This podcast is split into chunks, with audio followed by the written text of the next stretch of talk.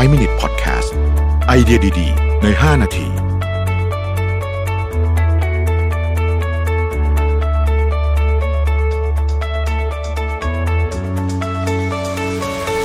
สวัสดีครับ 5 minutes podcast นะครับ คุณอยู่กับประวิทยานุตสาหะครับ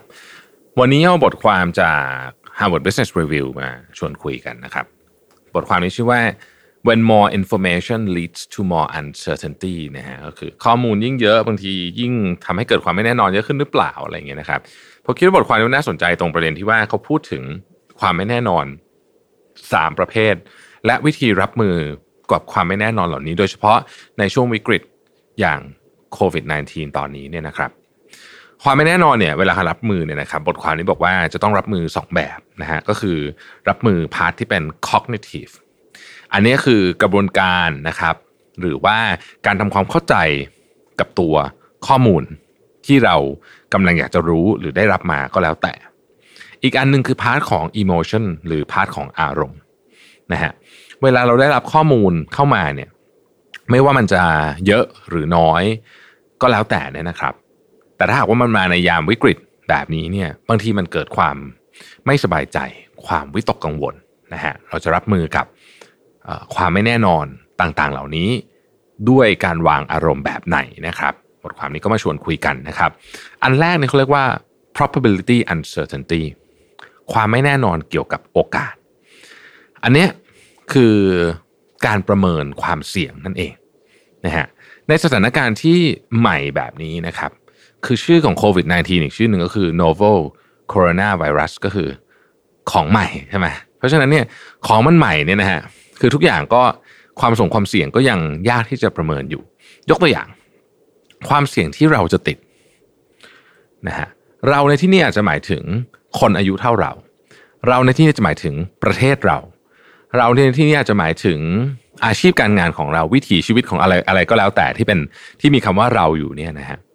คือเขาบอกว่าอย่างนี้ครับ ความไม่แน่นอนตัวนี้เนี่ยเวลาเราอยากจะประเมินนะฮะเราต้องมองแบบนี้ ถ้าในแง่ของ cognitive ก็คือกระบวนการเนี่ยต้องเข้าใจก่อนว่ามันจะมีสิ่งหนึ่งที่เรียกว่า self positivity bias ก็คือเรามักจะเรียกว่าประเมินความเสี่ยงของกลุ่มที่เป็นกลุ่มของเรา เช่น อายุของเราประเทศของเราเนี่ยต่ำเกินไปนะฮะมักจะเป็นลักษณะนี้นะครับ เพราะฉะนั้นอันเนี้ยต้องระวัง เมื่อเรารู้แล้วว่าเรามีสิ่งที่เรียกว่า self positivity bias อยู่ในการตัดสินใจเนี่ยทุกครั้งที่ประเมินความเสี่ยงต้องคิดถึงเรื่องนี้ นะครับว่าเอ๊ะเรากำลังตกหลุมพรางนี้หรือเปล่า เรื่องของด้าน emotion นะฮะด้าน emotion เนี่ยก็คือเขาบอกว่าสำคัญมากต้องยอมรับ ยอมรับความเสี่ยงว่ามันอาจจะเกิดขึ้นกับเรา อาจจะเกิดขึ้นกับคนอายุกลุ่มเรา อาจจะเกิดขึ้นกับประเทศของเรา อะไรอย่างเงี้ยอาชีพการงานของเรานะครับ แล้วก็หาวิธีการจัดการกับมันนะอันนี้คือ probability uncertainty อันที่สองคือ ambiguity uncertainty นะฮะเวลาที่เรามีเรื่องใหม่ ๆ เกิดขึ้นแบบลักษณะวิกฤตแบบนี้เนี่ยนะฮะมันจะมีความงงนะฮะความมึนงง ความสับสนนะฮะความไม่แน่นอน ความไม่แน่ชัดของข้อมูลนะฮะยกตัวอย่างเช่นนะฮะเรื่องของอ่าตอนแรกจำได้ไหมมีหน้ากากไม่ใส่หน้ากากนะฮะเรื่องของว่าเอ๊ะไวรัสนี่ ตอนแรกก็จะมีข่าวว่าเอ๊ะมันจะแอร์บอลหรือเปล่านะฮะมันอยู่บนวัสดุประเภทไหนได้มากกว่ากันพลาสติกเหล็กไม้กระดาษอะไรแบบนี้เป็นต้น เยอะแยะไปหมดเลยนะฮะเยอะแยะไปหมดเลย แล้วก็บางคนก็บอกว่าไอ้ social distancing เนี่ยต้อง 2 เมตรนะ อีกคนนึงก็บอกว่าเมตรครึ่งนะเอ๊ะสรุปมันยังไงกันแน่ แล้วคือมันจะมีข้อมูลพวกนี้ออกมาเต็มไปหมดเลยใช่ไหมฮะซึ่งมันก็จะเกิดความมึนงงสับสนแล้วก็ไม่แน่นอนเกิดขึ้นนะครับดังนั้นเราจะจัดการยังไง ใน part ของ cognitive เนี่ยเราต้องเขาใช้คำว่า consolidate ก็คือรวบรวมข้อมูล ตัดไอ้ของที่ไม่น่าเชื่อ หรือว่ามีความน่าเชื่อถือต่ำทิ้งไป นะครับแล้วก็เอาเฉพาะข้อมูลที่เรารู้สึกว่าเออ มันมีความน่าเชื่อถืออยู่ในระดับที่เรารับได้ แล้วก็ใช้ข้อมูลชุดนี้เนี่ยในการดำรงชีวิตในการออกแบบกลยุทธ์ขององค์กรอะไรก็ว่ากันไป part ของ emotion part ของอารมณ์นะฮะเขาบอกว่าในห้วงเวลาที่ข้อมูลมันเยอะแยะ แล้วก็มึนงงไปหมดเนี่ยต้องมีการตัดจบให้ได้นะฮะเขาถึงขั้นมีมีคำเตือนออกมาเลยนะ จากหน่วยงานที่เกี่ยวข้องกับสุขภาพจิตว่า คุณจะต้องหยุด อ่านหรือว่าฟังหรือว่ารับรู้ข้อมูลบ้าง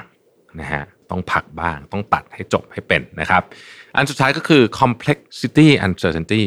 ความซับซ้อนหรือว่าความยากของข้อมูลนะฮะยกตัวอย่างเราได้ยินคำนี้บ่อย flattening the curve นะฮะซึ่งสำหรับคนที่ไม่ชอบวิชาสถิติเอาซะเลยเนี่ยนะครับ เวลามีอะไรที่เกี่ยวข้องกับคำว่า curve มาหรือมีกราฟมาปุ๊บเนี่ยก็คือจะมึนไปเลย เริ่มต้นก็มึนแล้วเนี่ยนะครับ ผมก็เป็นคนหนึ่งที่ไม่ชอบวิชาสถิติสักเท่าไหร่นักนะฮะก็พยายามจะเรียนแต่ว่าก็เป็นวิชาที่หนักใจมาตลอด เพราะฉะนั้นเวลาพูดถึงเรื่องของกราฟเรื่องของอะไรเนี่ยนะฮะคือหัวผมมันจะไปบล็อกไว้ก่อน ซึ่งอันนี้ทำให้เรื่องมันยิ่งยากยิ่งขึ้นนะครับ ดังนั้นบทความนี้เขาแนะนำว่าเอาละใน part ของ cognitive เนี่ยนะครับ ถ้าเราไม่เข้าใจเราต้องปรึกษาคนที่เข้าใจ แล้วเอาข้อมูลชุดนั้นนะฮะ ทำให้มันอยู่ในรูปแบบที่เราเข้าใจให้ได้ให้ได้ ก็คือสมมุติว่าเราเป็นคนที่สื่อสารด้วยตัวอักษรดีกว่าภาพมีเหมือนกันนะฮะบางคนชอบเขียนมากกว่าของที่เป็นภาพก็เอามาในรูปแบบของการเขียน บางคนบอกว่าต้องใช้ภาพเลยมา mind map คือถ้าเป็นเอกสารเยอะๆ อ่านแล้วมันมึนไปหมดไม่เข้าใจ ก็มาทำเป็น mind map นะฮะแล้วก็ปรึกษาคนที่เข้าใจ แล้วก็สรุปข้อมูลออกมาในรูปแบบที่เราเข้าใจผมขอเน้นตรงคำว่าที่เราเข้าใจนี่ก็คือต้องเป็นแบบของเราเองนะฮะสุดท้ายในเรื่องของอารมณ์นะครับที่เกี่ยวข้องกับเรื่องของความยากของข้อมูลที่มันเข้ามาเนี่ยนะฮะเขาบอกว่าอย่างนี้ฮะสิ่งที่จะทำให้เราสามารถที่จะบริหารจัดการอารมณ์ได้ดี เวลาเราเจอเรื่องยากๆเนี่ยนะครับ คือเราจะต้องมีวิธีการที่จะดึงความคิดสร้างสรรค์ของเราออกมา เพื่อเอาไปแก้ปัญหานั้น ยกตัวอย่างแบบนี้แล้วกันนะครับ คือ บางคนเนี่ยสามารถเข้าใจข้อมูลได้ผมมีเพื่อนคนหนึ่งสามารถเข้าใจข้อมูลได้ก็ต่อเมื่อต้อง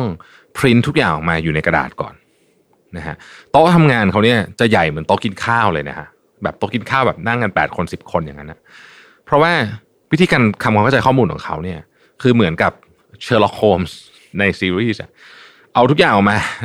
ซีรีส์อันที่เป็นของอังกฤษนะฮะของ BBC นะเอาทุกอย่างออกมาแล้วก็กางนะฮะแล้วก็อันนี้ไม่ได้ปักลงไปบนบนบนกำแพงแต่ว่าวางไว้บนโต๊ะแต่ความเชื่อมโยงเขาเนี่ยเขาจะเริ่มเห็นภาพตอนที่มันมีของกองกองกองกองกองอยู่เป็นแบบใหญ่ ๆ เลย แล้วก็แล้วเขาถึงจะเข้าใจเรื่องยากๆที่ที่เขาอยากจะเข้าใจได้นะฮะซึ่งผมเห็นครั้งหนึ่งแล้วผมก็ทึ่งมากเลยว่า เออ คือพอเขา อพอมันอยู่ในรูปแบบของเขาปุ๊บเนี่ยนะฮะที่มันเป็นวิธีการใช้ความคิดสร้างสรรค์ของเขาเนี่ยมันส่งพลังจริงๆนะครับเพราะฉะนั้นนี่ก็คือ 3 ความไม่แน่นอนที่เราพูดถึงในวันนี้นะครับมี probability ambiguity นะครับแล้วก็ complexity นะครับขอบคุณที่ติดตาม 5 minutes ครับ สวัสดีครับ 5 Minute Podcast